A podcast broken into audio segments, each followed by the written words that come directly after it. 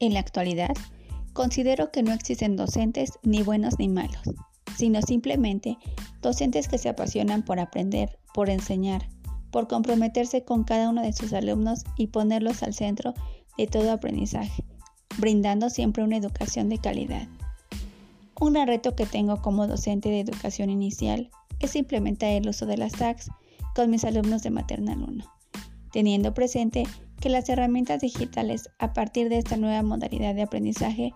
pasarán a ser parte esencial del proceso educativo. Deseo ser un docente innovador, capaz de implementar estrategias que me ayuden a alcanzar y, favorecer aprendizajes significativos en mis alumnos, motivando a mi comunidad educativa a trabajar de manera colaborativa y cooperativa,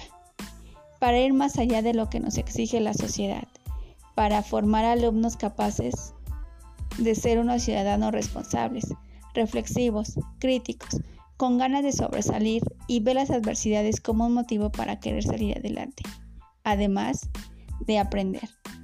Deseo romper con la educación tradicionalista y ver al, al alumno como un protagonista de su propio aprendizaje a través de su participación activa.